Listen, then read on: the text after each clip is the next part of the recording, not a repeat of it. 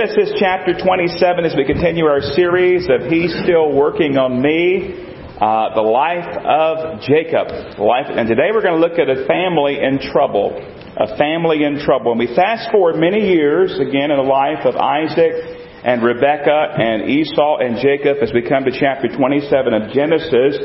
And this chapter is a sad chapter indeed. If you think dysfunctional families are only a thing uh, in our modern day, you're about to be surprised. In fact, they're as old as the very first family because sin has made things go awry. We studied this morning in our adult classes about sin. And you say, well, why do we have all these problems and heartache and sickness and death and injury and terror and uh, ISIS and all these things in our world? Well, it's one word, sin. And so we know that uh, sin has entered our world. Adam and Eve sinned, uh, ushered us into sin, and uh, things have gone awry. And this chapter that we're about to study, chapter 27, and a small portion of chapter 28, shows us uh, how to properly respond uh, to the Word of God and the will of God. And this became clear to me as I was reading Roger Ellsworth's book on Jacob. And when he wrote on this chapter, he entitled his uh, chapter Inadequate Responses to the Word of God. Inadequate responses to the Word of God. And I'd never really looked at this passage in that light, but these families here serve, uh, this family here serves as a, an example of how not to respond to the Word and will of God. Now, of course, they didn't have a Bible like you and I have. You, you understand that. You remember that. They didn't have, you know, the bound book like we have, a leather Bible from Genesis to Revelation. But they did have God's promise. And they did have God's Word on some things concerning themselves and uh, their future. Uh, they had God's Word concerning the Abrahamic covenant and the fact that um, they were going to carry that on. And uh, they also knew particularly that Jacob would be the one that would carry on the line of uh, the Messiah. But there are 51 verses in front of us today. We're going to look at all chapter 27, first five of chapter 28. And I had to make a decision as how to best cover this material. Number one, in the time allotted. Number two, being faithful to the text. And number three, being sensitive to the Holy Spirit. And also number four, being considerate of our memories. We can only remember so much material, uh, right? And so there's so much we could talk about, so much we could look at. And I just got to thinking, well, I don't want you to leave here today thinking just this. Well, that was a lot of scripture. And so since there's 51 verses, I'm going to dedicate just one minute to each verse, okay?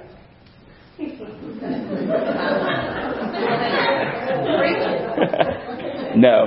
I'm not going to, I'm just saying if you're awake today. In the next few minutes, I want to look at how this family responded to the Word of God and thus responded to His will and see the consequences of their decisions. And the best thing I know to do is to go ahead and read the whole story and then we'll come back generally and we'll unpack it together and we'll look at it family member by family member. We'll see how each family member responded to the Word of God. So let's just read the story. Man, you think about stories that you might watch in a movie or a show or a, a, series, you're about to read something that you could probably turn on the television and be amazed to, to watch because, and this is real. This is a real drama playing out before us. And you see a sad picture of a family in trouble. Genesis 27 beginning at verse 1. Now it came to pass when Isaac was old and his eyes were so dim that he could not see, so blindness has entered, that he called Esau his older son and said to him, My son. And he answered him, Here I am. Then he said, Behold now, I am old. I do not know the day of my death. What can't all of us say that though? We don't know the day of our death.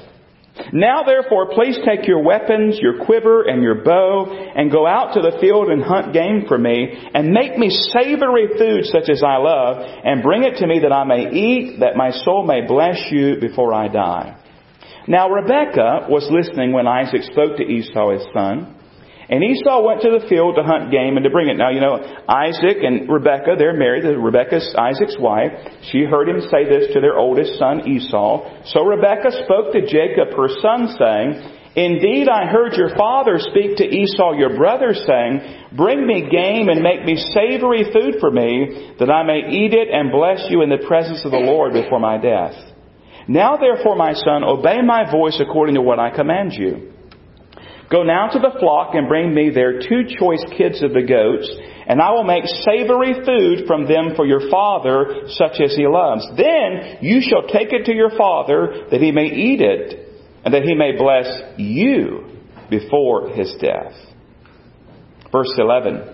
Jacob said to Rebekah, his mother, Look, Esau, my brother, is a hairy man, and I'm a smooth skinned man. Perhaps my father will feel me, and I shall seem to be a deceiver to him, and I shall bring a curse on myself and not a blessing.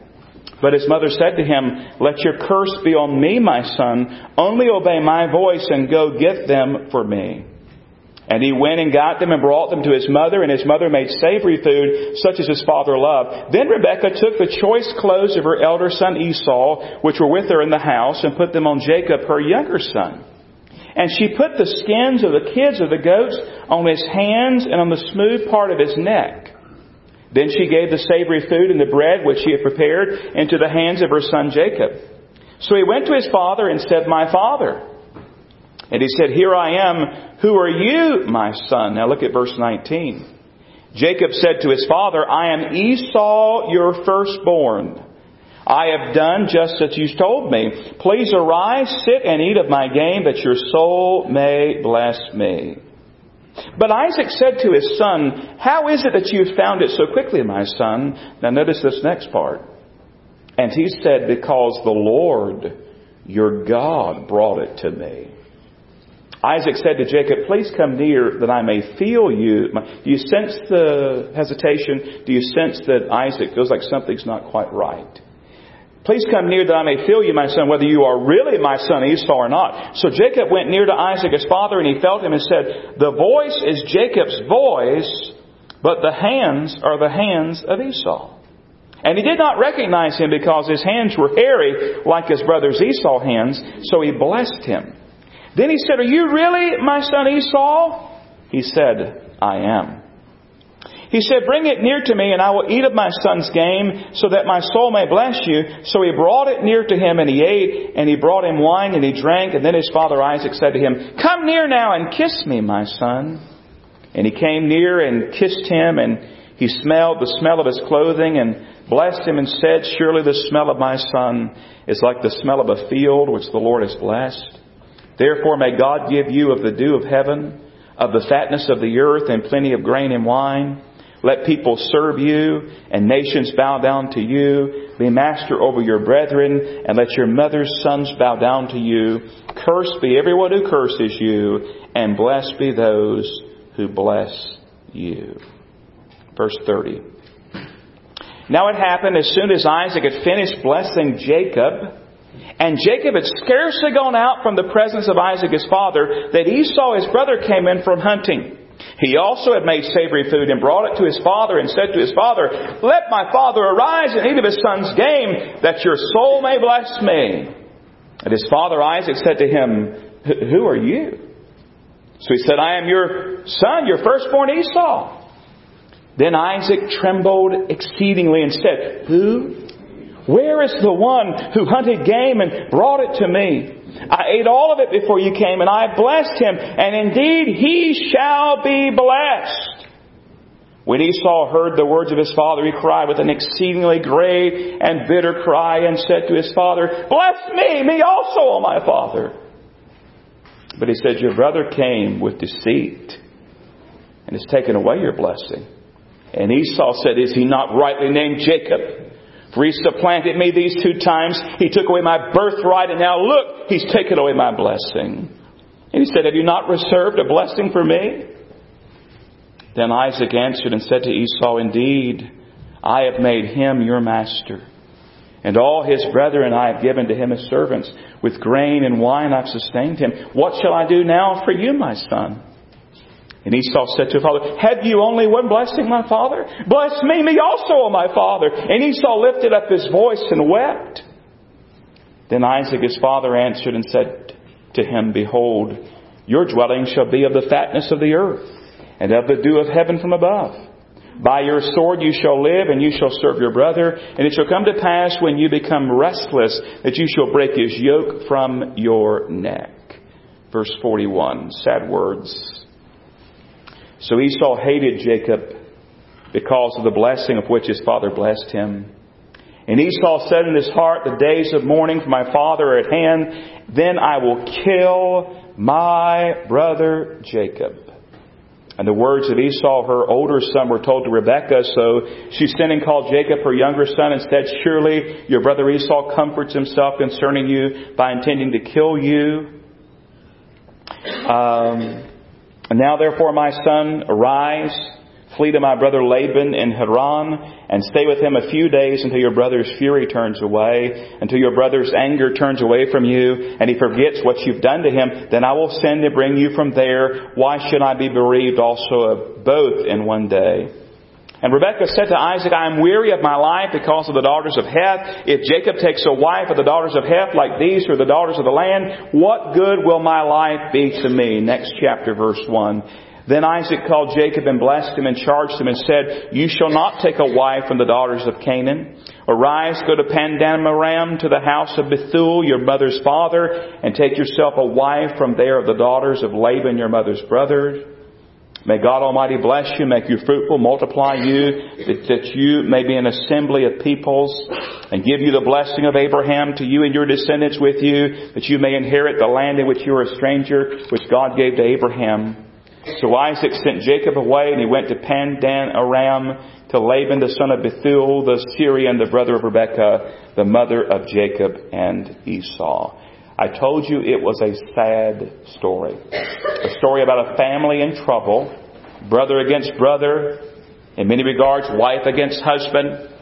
And we find that this family's in trouble because of the way they responded to the Word of God. So I want to walk you through the family members and show you how they responded to God's Word. Now obviously I said they didn't have a Bible, but they had God's promise, they had the covenant, they had the things that God had given to them, and I want to show you how they responded. First of all, can I submit to you today that Isaac rebelled against the Word of God. Isaac rebelled against the Word of God. Now you must know that Isaac was one of the patriarchs.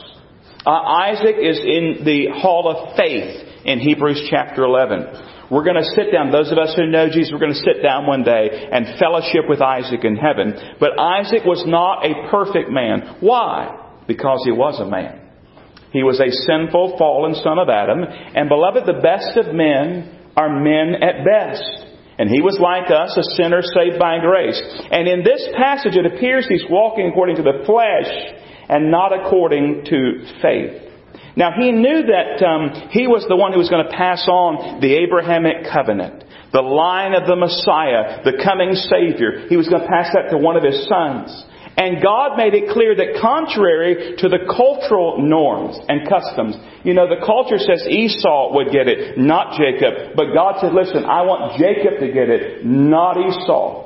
He knew that. He knew it would not be Esau, it would be Jacob. Jacob would be the one that would be the line of the Messiah, the promise, the covenant from God. But here we have Isaac. He's old. He's blind now. He cannot see. And Isaac decides he's going to bless Esau anyway. Now he no doubt knew the word of the Lord uh, that was given to his wife. You remember when Rebekah was carrying uh, Jacob and Esau, these twins? Uh, that there was such fighting and wrestling going on in her womb, she went to the Lord. And in chapter 25, verse 23, the Lord said to her, Two nations are in your womb, two people shall be separated from your body. One people shall be stronger than the other, and the older shall serve the younger. He no doubt knew about that. I believe that Isaac also knew that Esau sold his birthright for a bowl of stew. We studied that last time. Genesis 25:33. Then Jacob said, "Swear to me as of this day." So he swore to him and sold his birthright to Jacob. We know that Isaac knew that Esau had married Hittite women. In Genesis chapter 26 verses 34 and 35, it says, when Esau was 40 years old, he took wives, plural, Judith the daughter of Beeri the Hittite and Basemath the daughter of Elon the Hittite. And they were a grief of mind to Isaac and Rebekah. He knew what God said. He knew what Esau had done, and yet he decides, I don't care about that. I'm still going to bless my favorite son. We knew it, he was his favorite son because Genesis 25, 28 says that Isaac loved Esau because of his wild game. Remember, from the very get-go, this family's in trouble. Why? Because Isaac loved uh, Esau the best and Rebekah loved Jacob the best. And so he decides, I'm going to bless Esau. Contrary to all of that, I'm going to bless him. But before I do, I want another meal. I want some more wild game, and then I'll get the blessing. And so we look at this in our world and we say, what is this all about? Well, the blessing would have been kind of like the last will and testament. Uh, it was usually done publicly, which is interesting. It was usually a time of feasting and celebration. But this is done very privately, isn't it? Come in, come into the tent, bring the food, let's feast together, let me bless you. And in all this, Isaac seems to seek to get his own way, but God had spoken. And God was not done with this family. And in fact, it's interesting. It appears that Isaac came to his senses eventually. Why? Because he did bless Jacob. He reconfirmed and, and, and recommissioned that later on in chapter uh, 28 um, there. But notice what it says in verse 33. Right after Jacob comes in by deceit and takes the, the um, blessing, he leaves. Uh, Esau comes in, says, okay, I've got the food. Notice it says in verse 33, Then Isaac trembled exceedingly and said, Who? Where is the one who hunted game and brought it to me? I ate it all before you came. I blessed him. Indeed, he shall be blessed. Where it says he trembled exceedingly, that means he was violently shaken. What we think is going on there is Isaac came to his senses and realized that God had overruled Isaac's plan to bless Esau. And, and God overruled that, and God reached in, and it literally shook Isaac. And of course he does bless Jacob. So we know that Isaac rebelled against the Word of God, but what about Esau? How did Esau respond to the Word of God? Well, I think the best way to summarize his response is in this way. Esau seems to care less about God's Word. Esau seems to care less about God's Word. He was too busy living life. He was too busy hunting, enjoying the great outdoors to concern himself with God's Word and God's will. We can't forget what God says about Esau later on. In the book of Hebrews, look at what it says in verses uh, 16 and 17 of Hebrews 12. Hebrews 12, 16 and 17. Lest there be any fornicator or profane person like Esau he calls him a profane person, calls him a fornicator, who for one morsel of food sold his birthright. We studied that last week. Now here's today. For you know that afterward, when he wanted to inherit the blessing, he was rejected, for he found no place for repentance, though he sought it diligently with tears. You saw him in today's passage crying out, Oh my Father, don't you have a blessing for me? Won't you bless me? Won't you bless me? But it's too late. Why? Because the blessing has already been pronounced upon Jacob. But in this story, we find that Esau saw a chance to get back the blessing. One noted that he sold his birthright for a bowl of stew and he tried to buy it back with some venison. Hmm. Esau's life is sad. It appears he's very worldly. There's little spiritual concern in his life, at least of what we find here in Scripture. Esau's like most men today, yea, like most people today. They enjoy God's blessing, God's world, God's good gifts, with no or little regard for God Himself. No time to prepare for eternity, no time for spiritual pursuits. There's hunting to do. There's hunting to do. And you know what I've found? Is that men and people in general are still hunting today. Yes, some hunt for deer, and that's fine. But what I mean by this is they're all hunting for something. Some hunt for deer, some hunt for popularity or fame or fortune or position or power or sex or drugs and on and on. Really what they're hunting for is significance. They're hunting for meaning. They're hunting for purpose in their life. And how sad and how eternally tragic it is to live life caring less about God's Word and God's will and about God Himself. Can I just inquire of you, dear friend? Be honest, is that the way you're living today?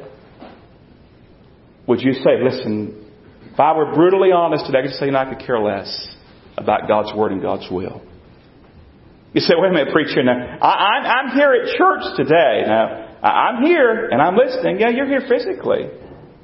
But where's your heart today? You're here, you're occupying a pew. Praise the Lord for that. But are you really here today? Is your heart here today? Is your heart right with God? If not, I invite you to Christ today.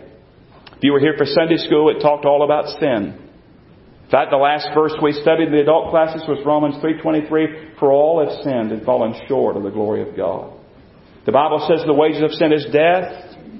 There's none that doeth good, no, not one. There's none righteous, no, not one. Jesus Christ came, lived a sinless, perfect life, robed in flesh. The God man laid his life on the cross, shed his precious blood, was buried, rose again victorious. And the Bible says if you'll turn from your sin and place your faith in Jesus Christ, you will be saved. I invite you today to end the hunting for significance and meaning and purpose. You say, how do I do that, preacher? By meeting the Lord Jesus Christ and giving your life to Him. And then you'll have meaning, you'll have significance, you'll have purpose in your life because He's the one that you're truly hunting even though you don't know it. Well, Isaac rebelled against the Word of God. Esau seems to care less about God's Word. That brings us to Jacob and his mother Rebekah. How did they respond to God's Word? Well, I'd like to submit to you today that Jacob and Rebekah doubted the Word of God. They doubted the Word of God. Now I tread carefully here because many of us joined them in this awful practice. But allow me to state it bluntly and plainly today. And this may seem kind of odd to say it this way, but look at what I want to put up here. Doubting the Word of God is doubting God Himself. Doubting the Word of God is doubting God. And so you say, well, that seems so plain. I mean, I understand. But listen, if we're not careful, we'll begin to separate this book from its author. And in our sinful reasoning, we'll say, well, you know, the Bible, I mean, can we really trust it? I mean, it's, it's so old and, and, and it's come down for so many years. I mean, I'm not sure about that. But to doubt God, I wouldn't doubt God. Listen, beloved, when you doubt the Word of God, you doubt God Himself. This is His book, His Word. God has spoken. He's written it down for us. And when you doubt this book, you doubt God Himself.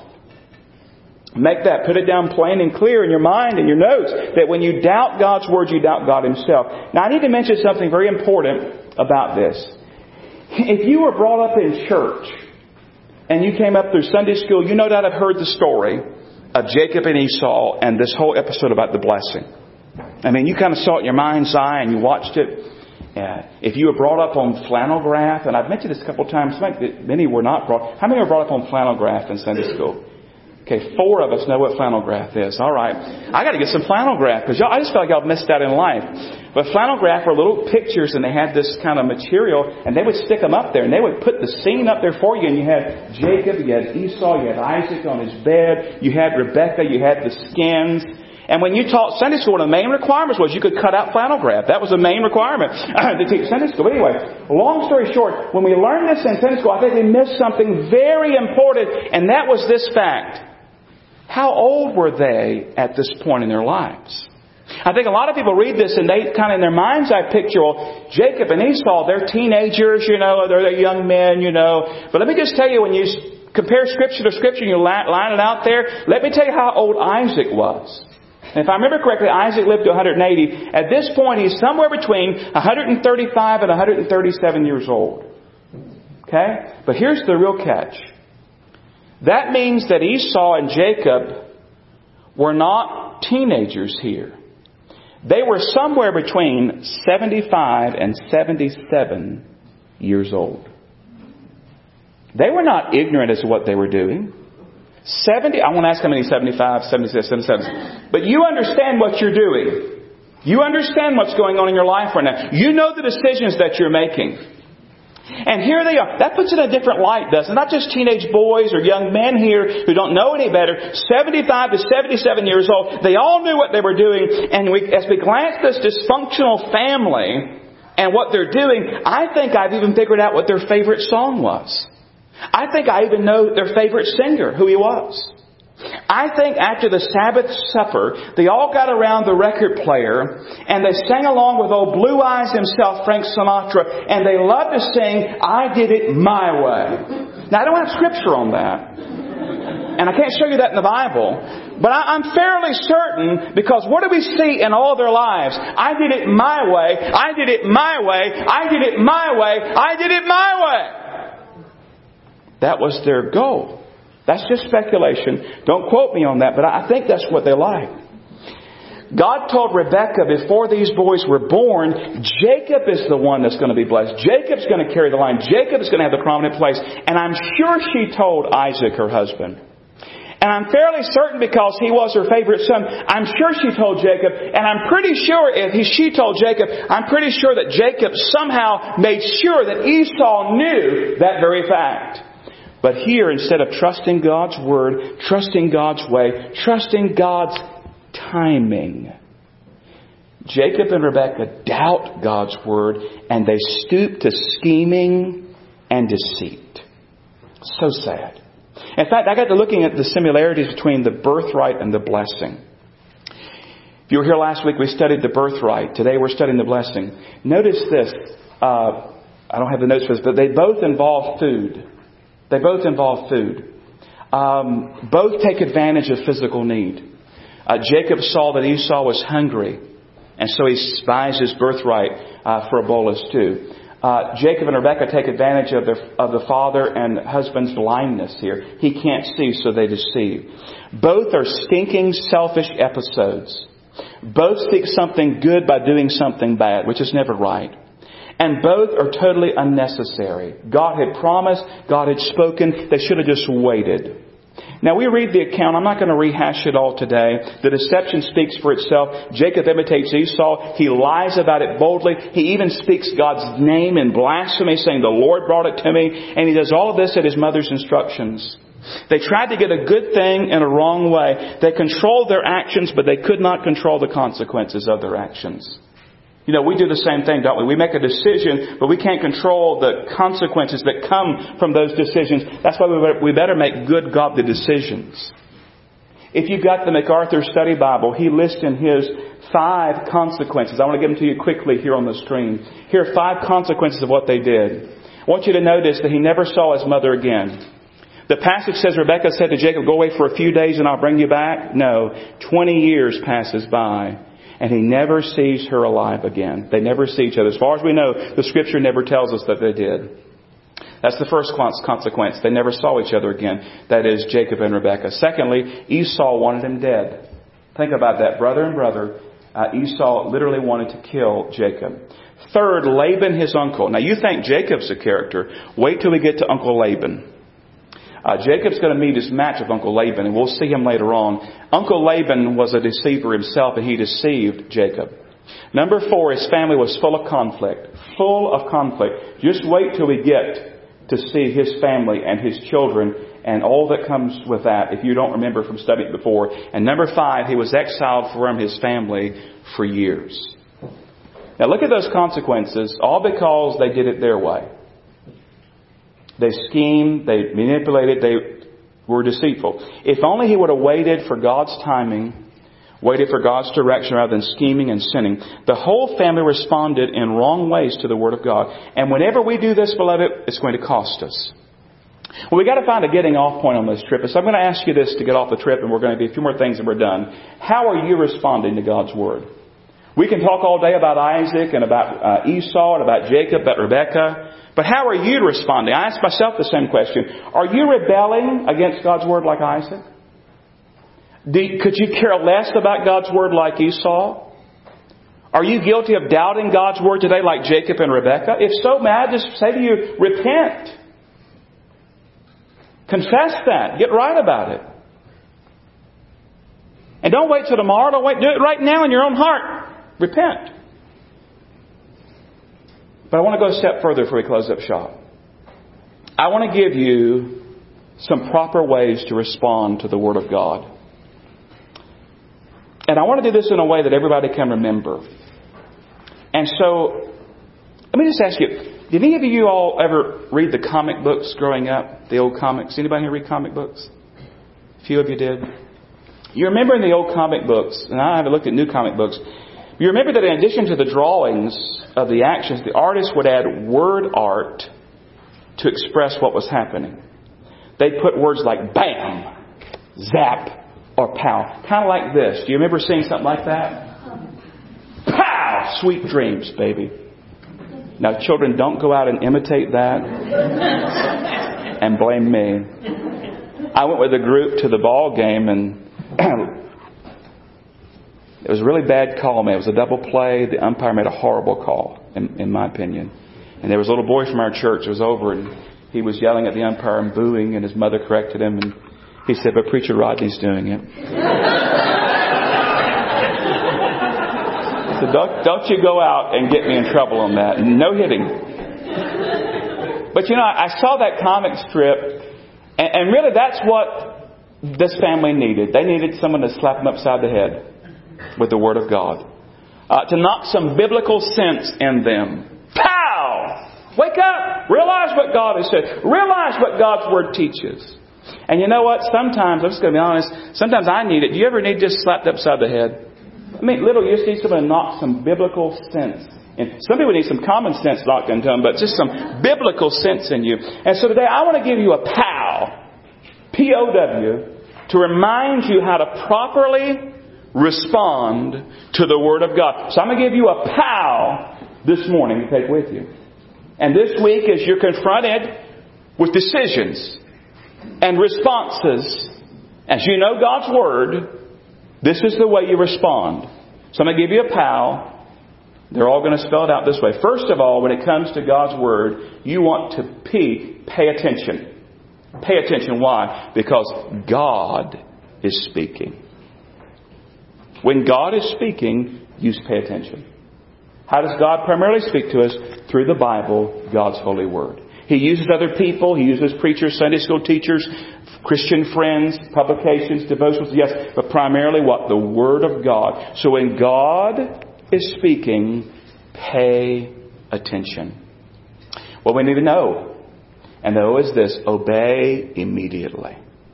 Obey immediately. No delay.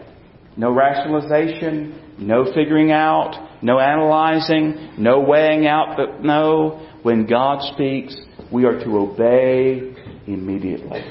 We got one more, don't we? We need the W. The W is this wait for God's promises. In other words, wait for God to fulfill His promises. No scheming. Remember, I told you before, as we studied this, that Faith is living without scheming, without manipulating, without trying, trying to work things out, with not trying to twist things and make them. And so when it comes to the Word of God, my prayer for you, my prayer for myself, is that when decisions come and we have to respond, pow! We'll pay attention. We'll obey immediately. We'll wait for God's promises. Let me just tell you now, when you live that way, doesn't guarantee an easy life. But it does guarantee that we can walk by faith, trusting our God, trusting His Word, trusting His will, trusting His way. So this week, when you're tempted to ignore God's Word, when if you're honest, you could care less about God's Word, or even if you're doubting God's Word, I hope a POW enters your life and knock some biblical sense into you where you'll pay attention, you'll obey immediately, and you'll wait for God to fulfill His promises. What a difference it would have made in this family we study today. And I just say to you, what a difference it will make in your family if you'll live like this. Father, thank you for your grace and your mercy and your love. Thank you for recording this information about this family family you loved, a family that you have blessed, a family that you continue to bless as we even today are benefiting from the line of the Messiah. Father, I thank you you don't leave us where we are, but you work in our lives. So I pray that you would help us, Lord, to pay attention when you speak, to obey you, and to wait for you to fulfill promises that you've given to us. Work in hearts and lives in this invitation, I pray. And we ask this in Jesus' name. Amen. Our closing hymn this morning is hymn number 308, Pass Me Not, O Gentle Savior. If you're here today, you've never received the Lord Jesus Christ, your Savior, today's the day. Step out. We'd love to lead you to the cross today and help you to come to faith in the Lord Jesus. But for the majority of day, especially, it was for Christians. Maybe God's spoken to your heart. You're guilty of ignoring God's Word or doubting God's Word or be honest, you just be living like God's Word doesn't even matter. You care less about it. Come today and get right about those things and come give those decisions you're facing to the Lord today. The altar's open. You obey the Spirit's leading. Let's stand and sing 308, Pass Me Not, O Gentle Savior.